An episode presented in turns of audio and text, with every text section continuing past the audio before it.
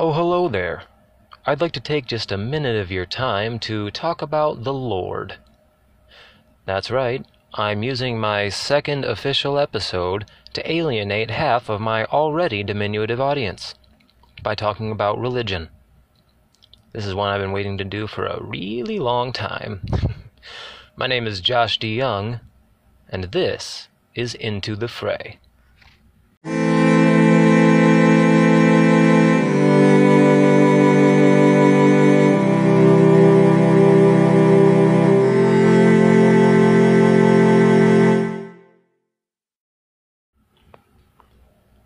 Alright, so buckle up because this is about to be a lot of information that I've been gathering for a really long time in um, you know efforts of just figuring out you know what is life, what is the meaning, and all the answers and everything. Um, especially, um, I'm sure that I have friends, family members, maybe that are concerned about me or think that I may be having some sort of crisis of faith.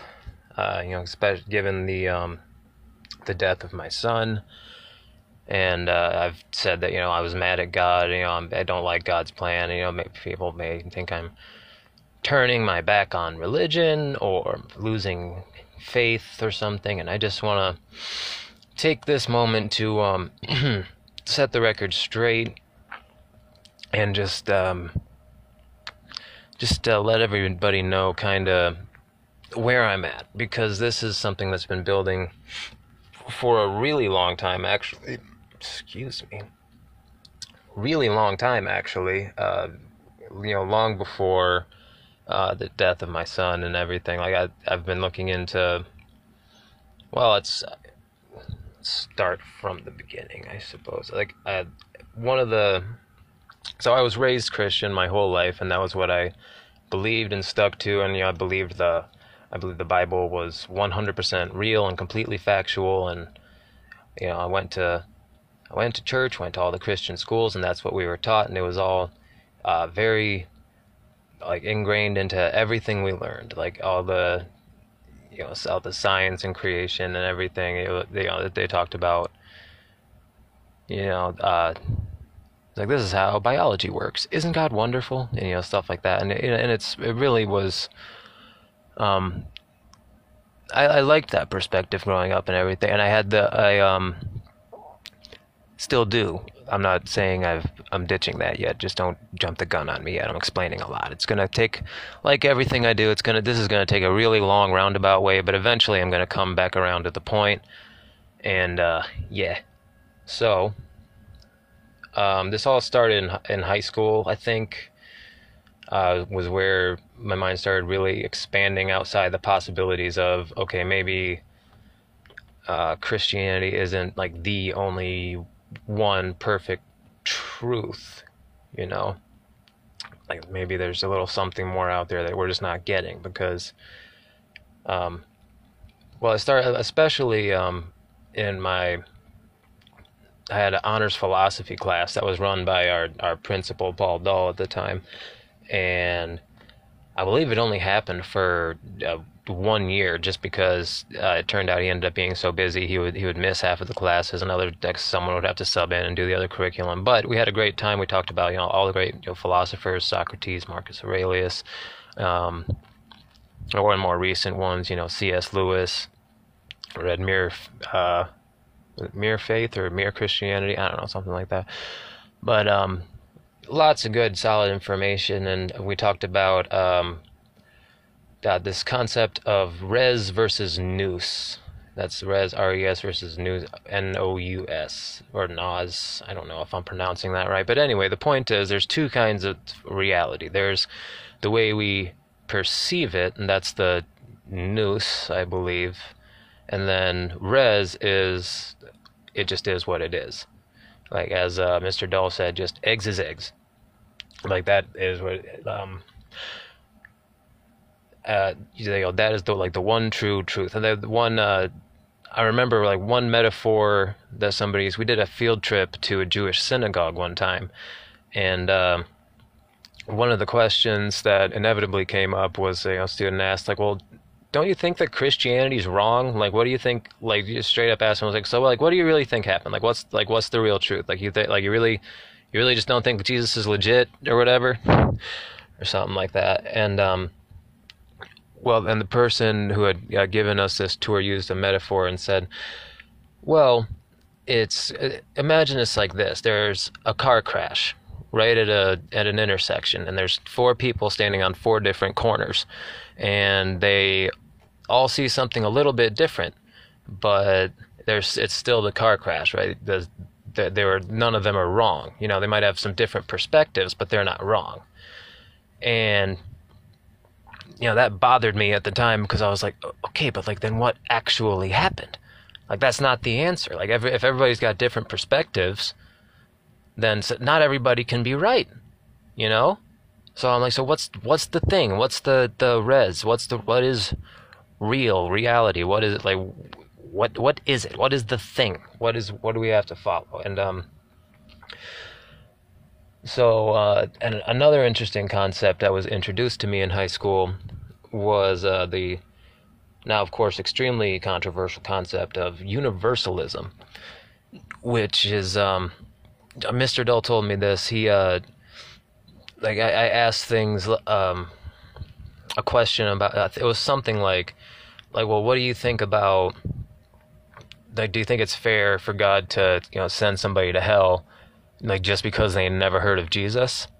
Like you know, if somebody, you know, we send these missionaries out to all these foreign countries, you know, third world country where there, you know, these tribes living in, you know, and they believe in like the rainbow snake god or something, and you know, we're we're really gonna send them to like, is it fair to send them to hell for believing in that? Because that's just like you know their own limited perspective, right? And he, um, the way he explained it to me was, well, I believe that you know God loves everyone and He'll judge us according to the amount of light that we've been given right? So like some of us get a little bit of truth, like, and we only get like so like say if if you're in a dark cave and you need to see, right? We get like a little a candle, and you only can see like just a little bit of what's in front of your face. But like you just take it, you know, one step at a time. Like you can't see the big picture, but you just keep on you know, just you could do you just work with what you got, and God will just meet you where you at and meet you halfway. And I was like, okay, that's interesting, but like then it kind of almost doesn't matter what you believe. And he's like well not really because if you know if you know the truth and you reject it that is hell.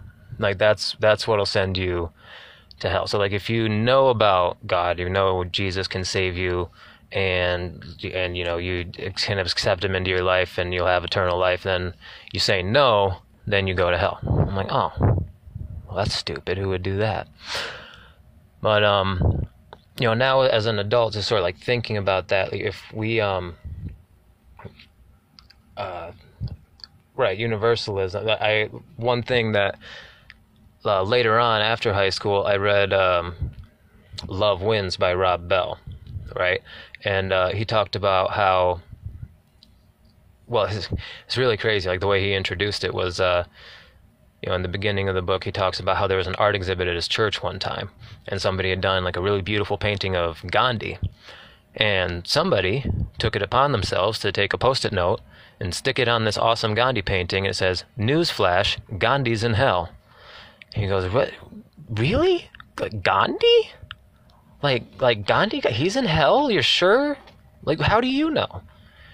Like, how, like, you're for sure? Like, just because he, cause he wasn't Christian? Or, like, so and uh, right, so he explains how the concept of heaven and hell, you know, there may not be these uh, amazing, you know, other places that are not, um,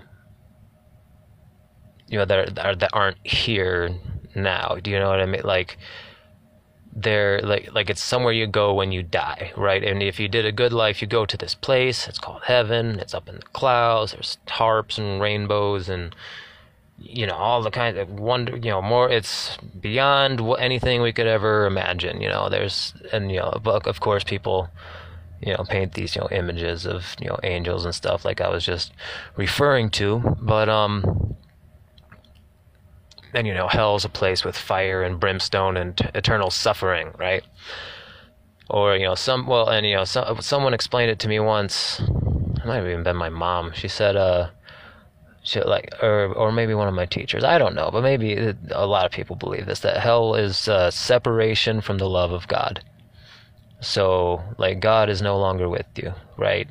Like he just has turned his back on you and like god doesn't love you anymore and like you're in a place away from that so but he talks about how these aren't places we go when we die. These are states that that can happen like in this life, like right now. Like like you know, when, you know, somebody has a you know a wonderful experience. I was like, oh, this is great. This is like heaven. This is awesome. And you know, when things are terrible, you say it's like going through hell. And I I believe strongly that that's you know very much more the case. Like I think so.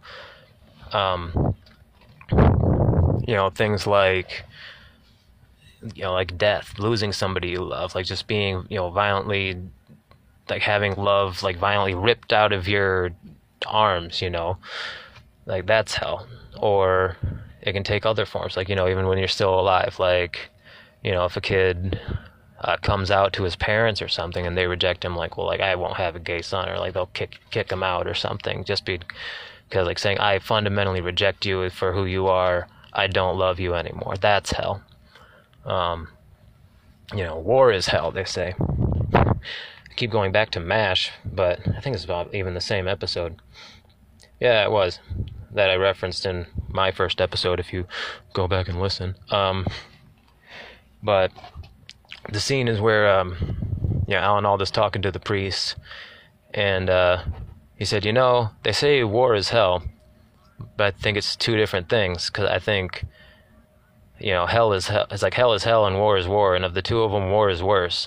The priest says, well, why do you say that? And he said, well, who goes to hell? I was like, uh, you know, bad people, sinners. He's like, right. Well, in war, lots of innocent people get killed, and they don't deserve it. It's. But that's, you know, but war is hell. So that's, you know, it's like what that is. Like hell takes many forms, even when you're still alive. Um, depression is hell. That's why I said, um, you know, uh, so, you know, and all and in all these, uh, I watched some of these uh, different videos. I've, one of them's uh, Ralph Smart, Infinite Waters. He said that uh, depression is repression. So, like my teacher had said, like holding back from the truth, or you know, denying yourself or denying who you are, or something like that. Like and uh, you know, not being allowed to fully be yourself and be loved and accepted for who you are, you know, that is like a form of hell, like denying yourself. And really, that's part of why I'm doing this, uh, by the way. Uh, just, um, you know, I've had these, uh, you know, develop, been developing these views for a while, and, you know, part of the process is like I don't always, you know, you don't always feel good or sure about what you're believing. Like maybe um, like, is it all wrong, or like, are you, am I, you know, losing, you know, the like the faith I once had, or something, or like, no, I'm just growing, changing, developing, and um, I just wanted to like sort of take you guys along for the ride and just sort of see um, like I know it's a little kind of scary, but I just wanted to put that out there and see if this this can resonate with anybody and if it can um, help somebody out and their uh, crisis of faith or dark night of the soul, what have you, whatever you want to call it. Um, or if you're really bummed out all the time. I hope this helps you out. Anyway, uh, so let's see. Uh, Love Wins, Rob Bell, right. Um, and uh, let's see. Started listening to podcasts, uh, Joe Rogan mostly, and then um, eventually I heard of this one called the Bad Christian Podcast and uh, that was the guys, uh, the dudes from Emery, uh, which was one of my favorite Christian screamo bands from back in the day. Um, I could do a whole separate podcast about just them, but anyway, and uh, they talked about uh, the Pete Holmes podcast called "You Made It Weird," and um, that's a, he actually has a really interesting story as well. Pete Holmes. Uh, Pete Holmes, much like myself, was raised, you know, very conservative Christian, you know, probably waited till he was married to have sex. uh, you know, was married, uh, got divorced. Um, no, and he's a stand-up comedian, by the way, and podcaster, obviously. Anyway, and um, so we're actually fairly similar people. He does he does the uh, college humor uh, Batman sketches. It's hilarious. If you've never seen those, do yourself a favor, go look him up. Look up the one where he finds his voice. That's my favorite. The Batman versus Superman one's pretty good too. Anyway, um, but yeah, he likes talking about you know matters of uh, faith, and he always asks. Is it podcasts are usually like two hours long, and the first half is you know real chummy, fun stuff, and then uh, the second hour is always like where they get into like, so what do you think life's about? And I always thought that was really cool, and uh, that uh, led me down another path. He always liked talking about this guy, Ram Dass. If you don't know who Ram Dass is, that's man, this is a very dense podcast with a lot of information to remember. I'm sorry, so take notes if you have to. I suggest Evernote. It's a great app. Not sponsored or anything, but I use it all the time and it's pretty cool. You can edit notes from anywhere. Anyway, so Ram Dass is a guy, he used to be named uh, Richard Alpert, I believe. If I got that wrong, I'm sorry. But anyway, he was a Harvard professor and decided, uh, professor of psychology, I believe, and um, I believe this was in like the late 70s. Uh, as an adult, you know, well established, you know, Harvard professor, obviously, and he um he uh, decided to, him and a friend got together and you know was like you know what? You're a really smart guy. I'm a really smart guy. We're both responsible adults let's try lsd and see what the hype's all about. And um, so he did and had a very profound loss of self experience and um, yeah you can look up on youtube to hear him talk about it or anything but i'll probably get all the details wrong. But the main point is um, afterwards he was looking for answers. And uh, he headed uh, way out east to india in search of uh, something i guess. And he ended up finding this guy like a like a real bona fide guru. Um, his name was neem karoli baba. And he or went by the name of maharaji which i think means teacher. And um, he said the first time he met him, um, he had been thinking, he had been looking up at the stars and uh, thinking about his mother the day before. And the first time he sees this guy, he, uh, he says something about his mother. He thinks that's really weird. And uh, he just felt uh, this great warmth come from this person. Like he never wanted anything, never asked for anything. You couldn't, you couldn't give him anything. Like he would just like, just didn't, it was never in want. He would just wanted to just be in the company of people and like reflect back to them themselves. It was uh, uh, very fascinating. And uh, one of the craziest stories he ever told about him was one time he uh, Maharaji said he was always uh, he could close his eyes and be in the presence of Jesus. And uh, when I heard that, that kind of took me aback a little bit actually, because it was like, oh wait a minute, what's this like like way Eastern, you know, in, you know, India. That's like Hindu shit, right? Like, what does he know about uh, Jesus, Christianity? But he said he was with with Jesus or with Christ or something, just when he closed his eyes. And one time, um, uh, this guy Richard, his he had he gave him a new name. He called he that's how he changed his name to Ram Dass. Um, if you want to look that up, it's R A M D A S S. Uh, anyway, it's um so he one time he brought some LSD with him when he was meeting Maharaji, and Maharaji asked him, "Hey, do you have uh, do you have the candy? You have the he called it yogi candy." um, and he said, uh, "He's like, what? Uh, yeah, sure." He said, "Give me some." And um, I think he actually did this twice too. Like one time he took a little bit, and another time he took even more. But uh, he he said he took a took a large dose of LSD and just put the whole thing in his mouth and just swallowed it, and nothing happened. He wasn't changed. He wasn't because he, he, I guess he was just already there. Like he had the, it was all within his own mind, and like he was like the, he was an old man at the time too. So you know, Ram Dass was like really nervous about giving this to him because this was like enough for a lot, a couple grown adults, and he just took the whole thing and was like, nope, it's fine, it's normal, it's normal, and um, yeah, so that's and they they have, they have so and you can listen to other guys talk about uh, just other crazy, fascinating stories about this guy Maharaj. He has uh, disciples that you know they get together and like we'll have talks to this day. Some of them are uh, musicians. Uh, uh one's uh, Krishna Das.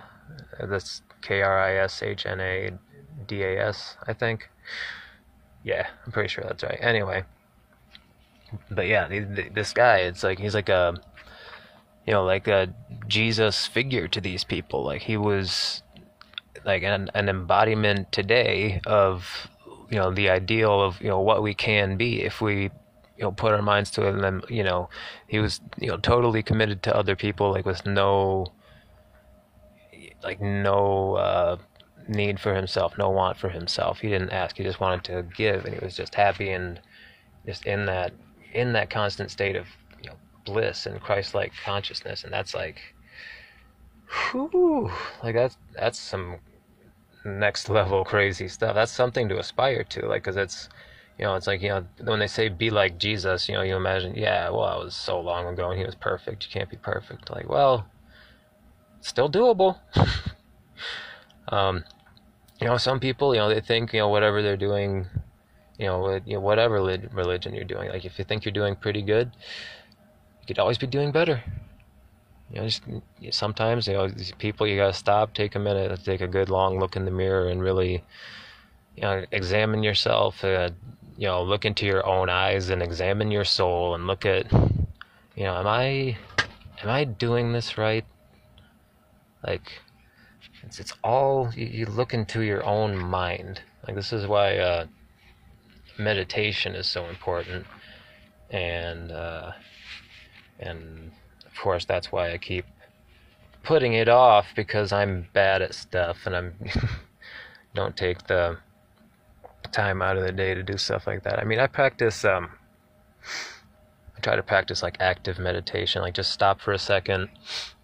Um I think Duncan Trussell was just talking about this sort of on the Joe Rogan experience, and he put it really well. He said he was working with a guy that tells him to, um, if you're ever getting like, you know, really stressed out or like you're thinking a lot or worrying about something that's going to happen or, you know, something that has happened, like, or if you're just like really shaking, like just stop for a second and just focus on your breathing and just,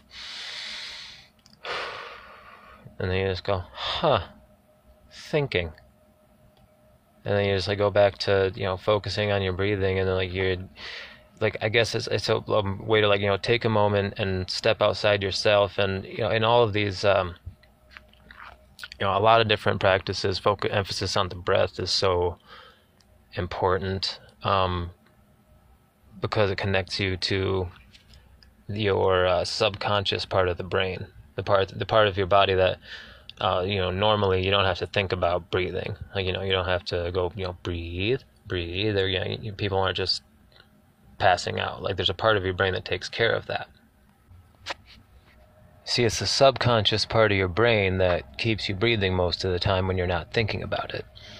And, um, you know, that's why breath is so important because breath is like our connection with God because God is, you know, if He loves you, that's, you know, He's keeping you alive so that's you know the, he's using that part of your mind to keep you alive, right?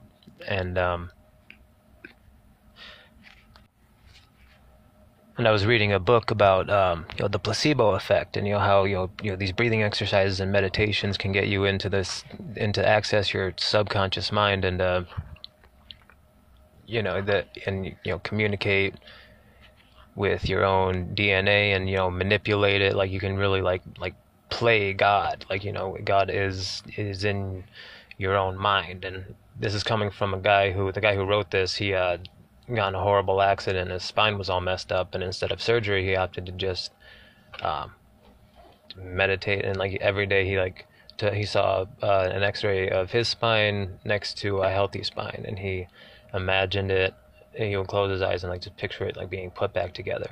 And he would do this like every day, like because and all he had was time, cause you know, because he's paralyzed, laying in bed, whatever, can't do it. So he's just picturing, picturing himself, you know, putting putting his spine back together, and just you know visualizing it as hard as he can. And now he's totally healthy.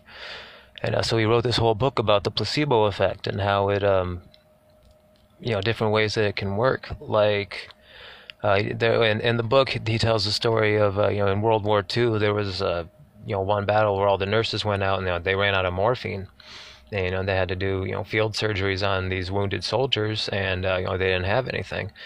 So, instead of just giving them nothing, though, they filled the bags back up with water, and instead of morphine, they just you know this they gave water to these wounded soldiers and just pumped it into their veins, but you didn't tell them anything. They just still in these bags of morphine. They believed it was morphine, and their bodies responded accordingly. And like the, they didn't feel the pain. It you know it went away. Like the anesthetic worked, but it was water. Like so you could like we have the power to heal ourselves within ourselves, but the problem is like you, you can't really trick yourself is the thing. You have to just believe that you know you you can be healed. And uh yeah it it can happen. There's a there's if, if you're interested you know there's so many other good examples. The book's called uh, you are the placebo by dr joe dispenza.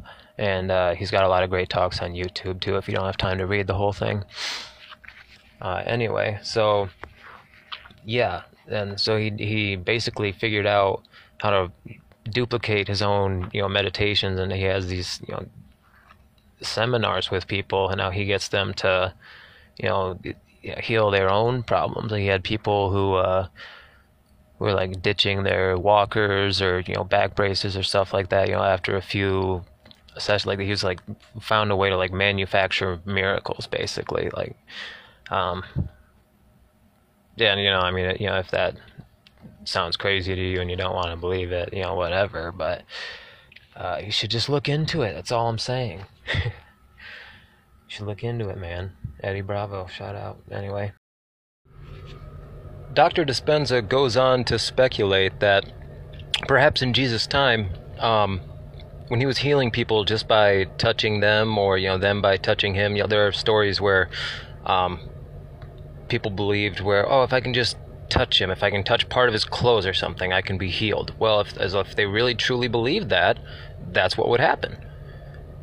Like so the theory is that uh, you, you know maybe it wasn't the holy touch of Jesus Christ that was saving people but it was their faith. It was their faith and the power of their own minds. Um, more examples uh, he talked about sham knee surgeries where you, you know, people will go in for a knee surgery, and these people, I, I guess, for I don't know if this is even ethical or not, treating them like guinea pigs like this, but um, yeah, the people that go in for knee surgery, they tell them you're going to have knee surgery, and afterwards you're going to feel better. And they go, okay. They put them under anesthesia, put a cut in their knee, just cut them open, stitch them back up without doing anything else, and when they wake up, they go, "All right, all done," and send them on their way. And they tell them, you know, six to eight weeks, that should feel all better. You know, don't put too much strain on it right now. And they're like, okay, six to eight weeks, cool. And then they're fine. They've healed themselves. And sometimes it, it, it goes better than the actual knee surgeries because if they get a replacement, uh, you know, sometimes they they even have complications with those, or if it's like a, a, cadaver tendon or something like that, you know, sometimes they don't always take.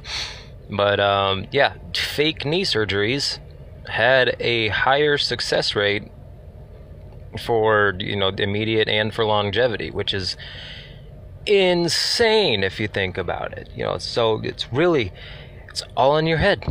It's all in your head. Oh well, great. So it's all in my head. Does that mean everything?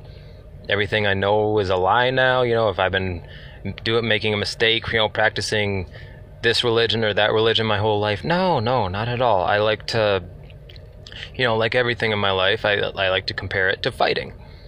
So, uh, say you go to a taekwondo school and say, "Teach me to fight." Well, they'll teach you taekwondo, and that's their version of fighting. It's a lot, lots of kicks, and you know you'll learn to kick and throw a punch, and you'll learn some timing and some really cool stuff.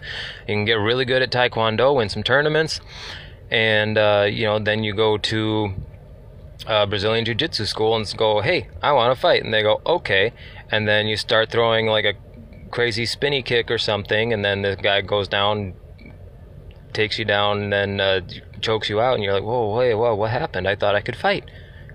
I was, I, I thought I was really good at fighting. I have all these medals that tell me I'm a good fighter. You know, you know, I, uh, um, or uh, let's see. Uh, I, oh yeah, Joe Rogan Experience. They were just talking about how Lawrence Kenshin did a video on the big fight between. Um, uh, gosh, it was Duke Roufus, Rick Roufus. Yeah, Rick Roufus, Duke Roufus's older brother, went back when he was a world champion in the '80s. Fought this a Thai fighter. I can't remember his name now. I feel like a dunce, but um, he fought a Muay Thai fighter, and uh, he fought him under these new rules where they allowed leg kicks. They used to not allow leg kicks in American kickboxing. So um, this this fight was the first time leg kicks were allowed, and he kicked the shit out of Rick Roufus's legs, and he was winning that fight at first too, but. You know, he toughed it out and just kept kicking him in the leg, kicking him in the leg, wearing him down. And he was like, oh, "What's happening?" And it was the fight. You know, the I think it's called the. If you look it up on YouTube, it's the fight that changed kickboxing or something. But anyway, so that, uh, I had an experience like this myself. Even I was uh, I was training with the intention of doing MMA. Um, you know, I was starting to get serious about it, and uh, just went to you know my lo- local gym, Blues Gym. If you're looking to train somewhere, it's the cheapest place in town. They have everything you could possibly need: people, equipment, everything. Anyway, I went to Blues Gym, brought my buddy along who was also looking to do MMA, and we started. It was the first time I ever did a round of uh, MMA sparring. Like I was, I did karate when I was a kid. Uh, I did a little bit of boxing, so I had pretty good hands. I was de- decent in the pocket. But anyway, so uh, this was my first time doing MMA sparring, and um, doing pretty good. I'm kicking him in the leg. I'm slipping punches.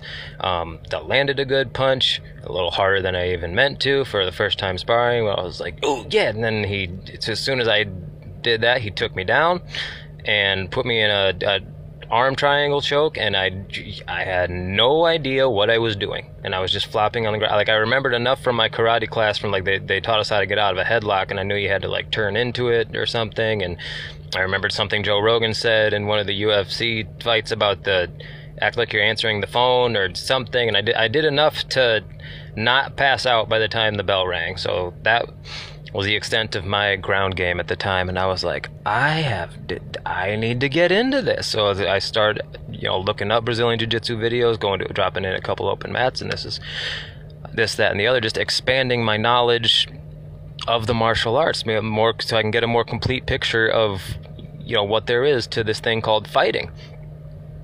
And that's why I love MMA so much. It's the ultimate proving ground for you know what really does what what is real, what's reality, and when it comes to fighting. So uh, the same thing can be said about religion. So say if you go to a church and you ask them, "How do I do life?" What you know, what should I do?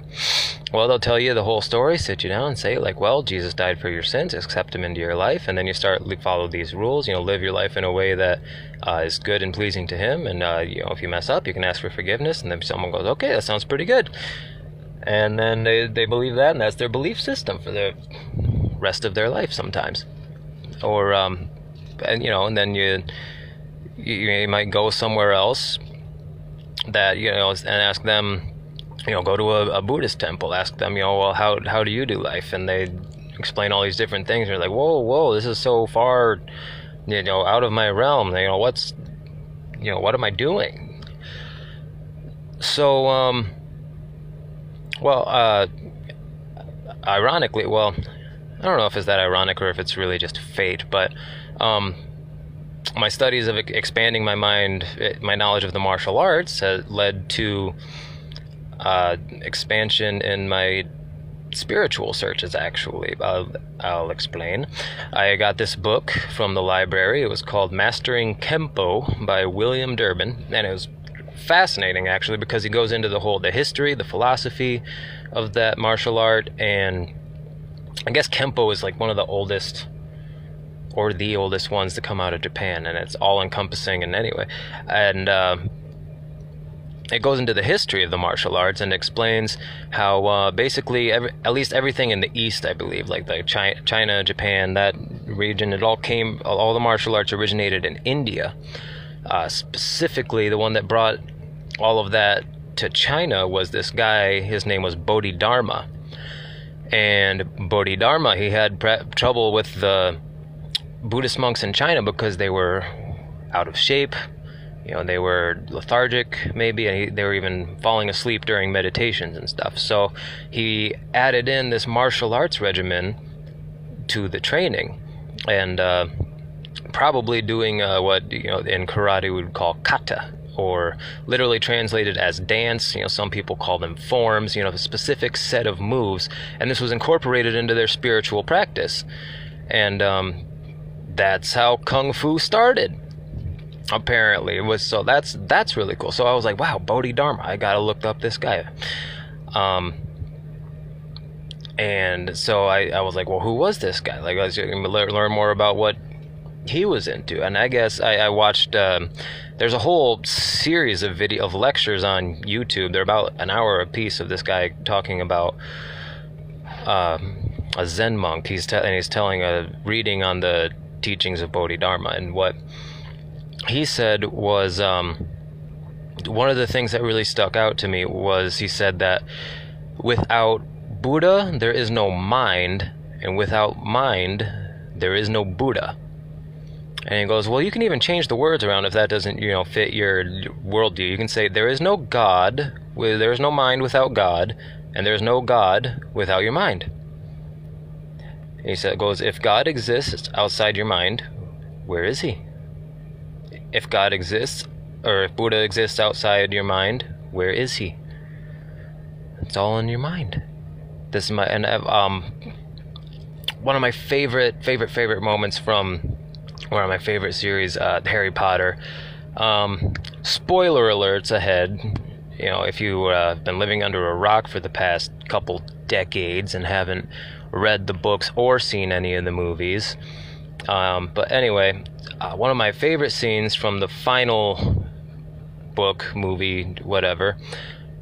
My my favorite scene is one where Harry is during the final battle, and uh, Harry has been put into this comatose-like state where he's un- unconscious or he's not really sure what's going on, and he's in. He wakes up and he's in platform nine and three quarters, except it's all white it's all white, very bright and heavenly, and um, he sees uh, Dumbledore is there, and you know the headmaster of Hogwarts and his, you know, his leader guide and all of this in life and everything. But he's in this this place, and they're talking. And basically, what it comes down to is he has a choice.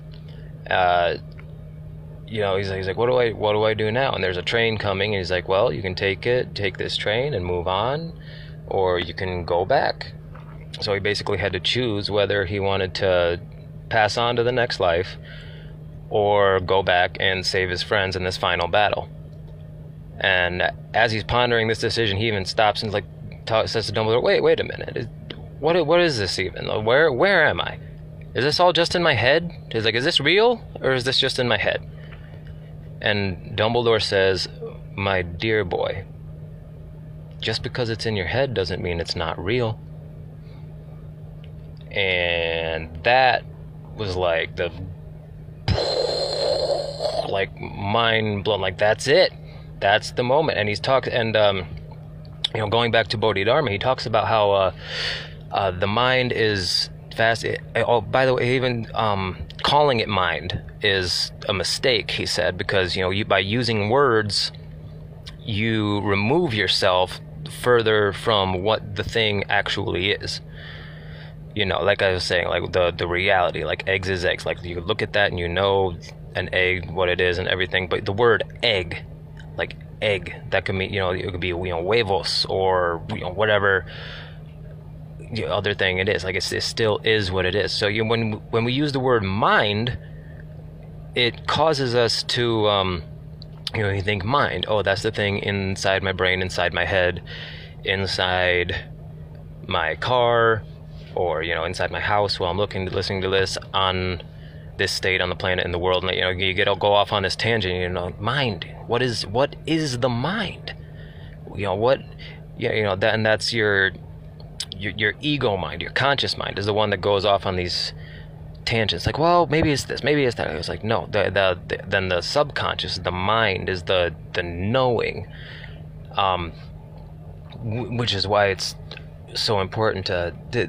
connect with that part of yourself. You know what is yourself? Like you know what is what is listening to this right now? You know who is observing this? You know who am i? Um i believe that's part of why um you know in the story of moses you know um you know god comes to him in this this vision of this burning bush and tells him to go go to pharaoh with all of his armies and all of his subordinates, you know, people under his command, you go to Pharaoh and say, "Hey, let my people go." And so Moses goes, "Well, well, uh, how? What? What do you mean? Like, what? They're not. Nobody's going to take me seriously. Well, who? Who am I supposed to say sent me? If they ask me who sent me, what? What do I say?" And God says, "Tell them I am sent you." And uh, I always thought that was an oddly phrased sentence. Tell them I am sent you. And I was like, well, you know, maybe if change it just a little bit, tell them I said, you know, when so when when he comes out saying is like I am sent me. You know, maybe like what if he, changed it? You know, he, go, shows up in front of Pharaoh, and he's like, "Hey, let my people go." or else. And Pharaoh goes, "Oh, that's adorable. What do you, you who who sent you? Who like what are you like, what is this? Like is this a joke? Like who sent you?" Uh, you know, and he basically said, "I sent me, motherfucker," and then threw his staff on the ground, and it turned into a snake and freaked everybody out. You know, that's that feels like such a more like owning the power. Like it get like it gives it more of a shot. Like I sent me, I I am. I am this. You know, this is why uh, you know a lot of lots of people practice positive affirmations. You know, I am statements. They're so powerful. Saying it out loud, putting that like vibration out into the world for you to audibly hear, making that noise out loud with your voice. You know, saying, "I am this. I am that." Because whatever you say about yourself, whatever you say you are, you're right. If you tell yourself you're a loser, and you know, I am a loser. I am depressed and I am never going to make it, you're right. Or but if you tell yourself, you know, I am I am powerful, I am wise, I am capable, I am this, I am that. That's why uh, you know Muhammad Ali, great example, is when he said, uh, "I am the greatest." He said, "I've been saying that since before it was even true." He just kept telling himself, "I am the greatest. I am the greatest. I am the greatest," and then he was. It's really it's it's simple in concept, but so hard to put into practice. You know, hard to conceptualize for a lot of people. You know, being able to going from just uh, an understanding of how it works and making turning that into the knowing. Do you know what I mean? So, what should you do now? What are some actionable steps that you should be taking after listening to this podcast? Well, I'll tell you. I think you should do whatever you want. I don't know. I'm not your guru. I don't. I don't have. I really don't claim to have the answers. This is just me, just, just throwing it out there, man. Like I'm just. I don't know anything. Like who? Who am I? Who am I?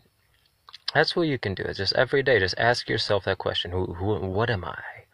What am I? That's one of the um the Bodhidharma teacher. He, what he said was um, you know, every morning when you wake up, just you know, close your eyes, focus on your breathing a little bit, and bit, and just go, what am I? What am I? What am I? And just repeat that over and over and over again, just so you can tune out all of the chatter. So you know, you if you stop and start thinking about it for too long, you know, you say, "What am I?" Well, I'm a I'm a guy. I'm a white guy. I'm a Christian white guy, and I'm uh, living in Michigan. And I'm like, nope. What am I? What am I? What am I? Just over and over again until you can't think of anything else. But you know, what are you? Uh, or uh, you know, if that's if you struggle with that, you know, all by yourself, you, you if your mind really wanders, like you're super ADD like me, uh, you know, you maybe try uh, guided meditation or something. I've had a lot of good experiences with those. hey, buddy, I'm a I'm a Christian. We don't do guided meditations. Probably gonna turn me into a Buddhist or worse, hypnotize me and turn me gay or something. Okay, well, first of all, I've heard a lot of these guided meditations. None of them try to turn you gay, so don't worry about that. But uh, also, you, you know, you say you don't do guided meditations.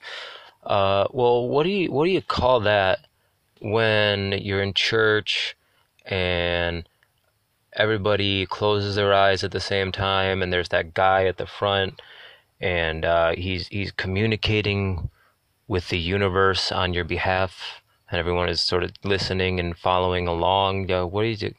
That is a congregational prayer, sir. Words.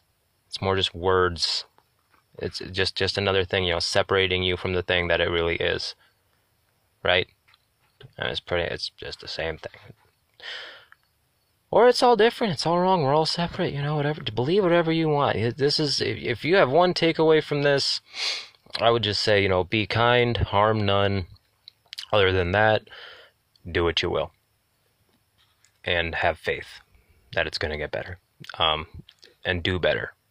That's that's kind of why I was closing the show with that. When I say do better, that means that you know anybody, whatever you're doing, if you're you know Buddhist, atheist, Christian, or whatever you are, uh, you could be doing better at whatever it is. You know, you could be a better person. You know, you, and the thing is, you know it deep down. You know, whatever you want to call it, it, you know, in your head, if you want to call it the Holy Spirit, you know, pulling you one way. If you want to call it the your inner Buddha, if you want to call it, you know, your inner compass or whatever, your moral compass. You know, everybody knows you deep down. Look inside yourself. You know what you should be doing. You're just not doing it right? You know, you know there are things you could be doing to lead a better life than you are right now.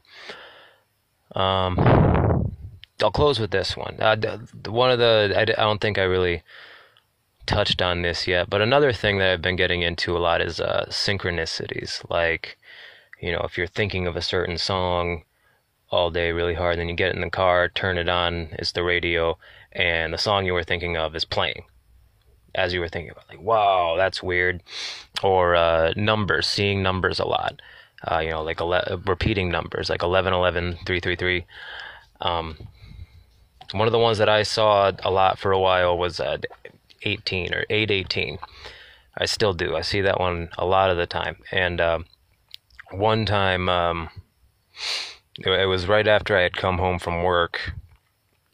And uh, it was, and I remember I, I had just pulled into the driveway and I was like getting ready to turn off the car.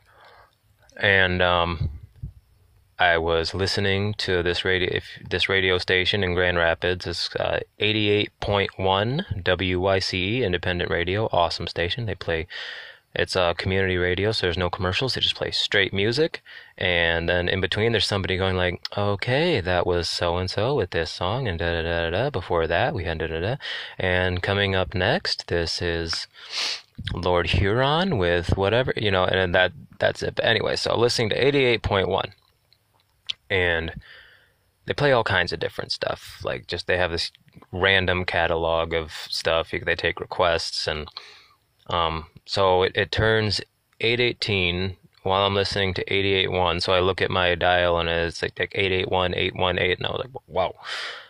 And, uh, you know, when you see repeating numbers like that, you know, they say it's supposed to mean something. You know, like like it's a glitch in the matrix, it's a breach in the in our perception of reality. It's the universe trying to communicate with you, right? So like uh, even you know, eleven eleven, make a wish. You know, everyone's heard that, right? Um, you know, even if you don't really want to believe in that sort of thing, you know, if you think, yo, oh, 1111, make a wish, it brings you right back into the present moment and causes you to look into yourself, make a wish. Oh, what do I want? What do I really want? If I could, if I could have a wish, what would I do? Like, what, what, like, what do I want? Who am I? You know, it causes you to ponder even for just a second, causes you to take pause and, you know, be present for this moment. And so, um, right, 881, 818, and this song uh, called uh, Have a Little Faith in Me by John Hiatt comes on. And I'm like, that's interesting. It's just, you know, this chorus, just have a little faith in me, just over and over again. And I'm like, wow, have faith, have faith. 818, 818, have faith.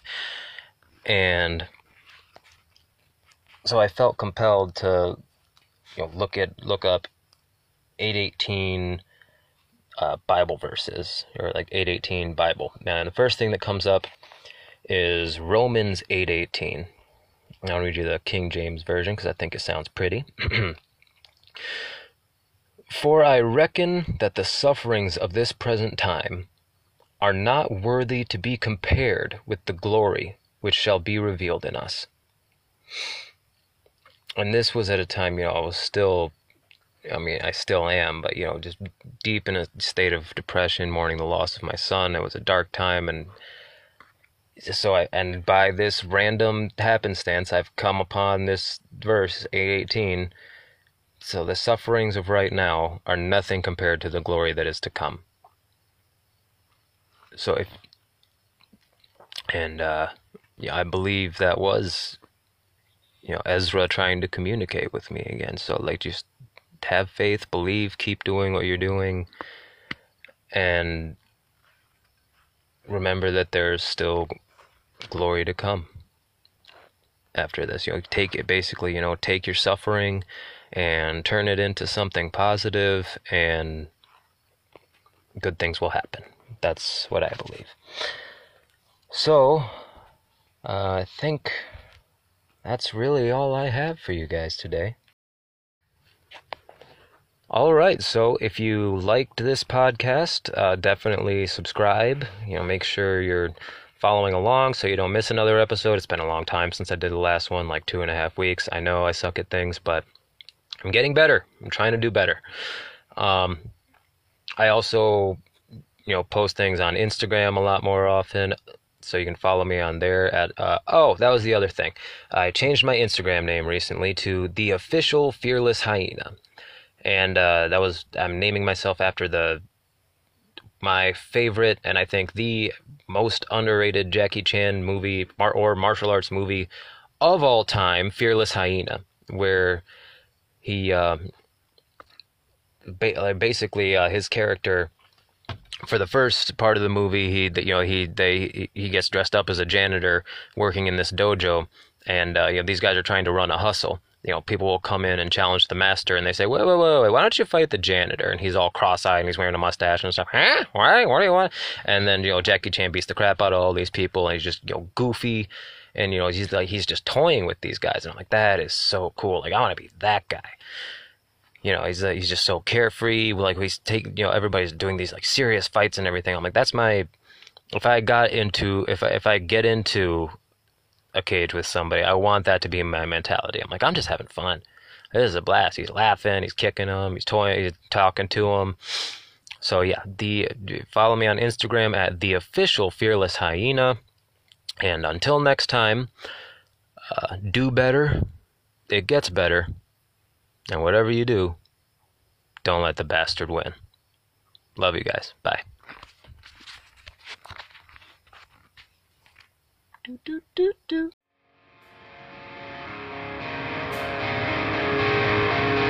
What's more? It's a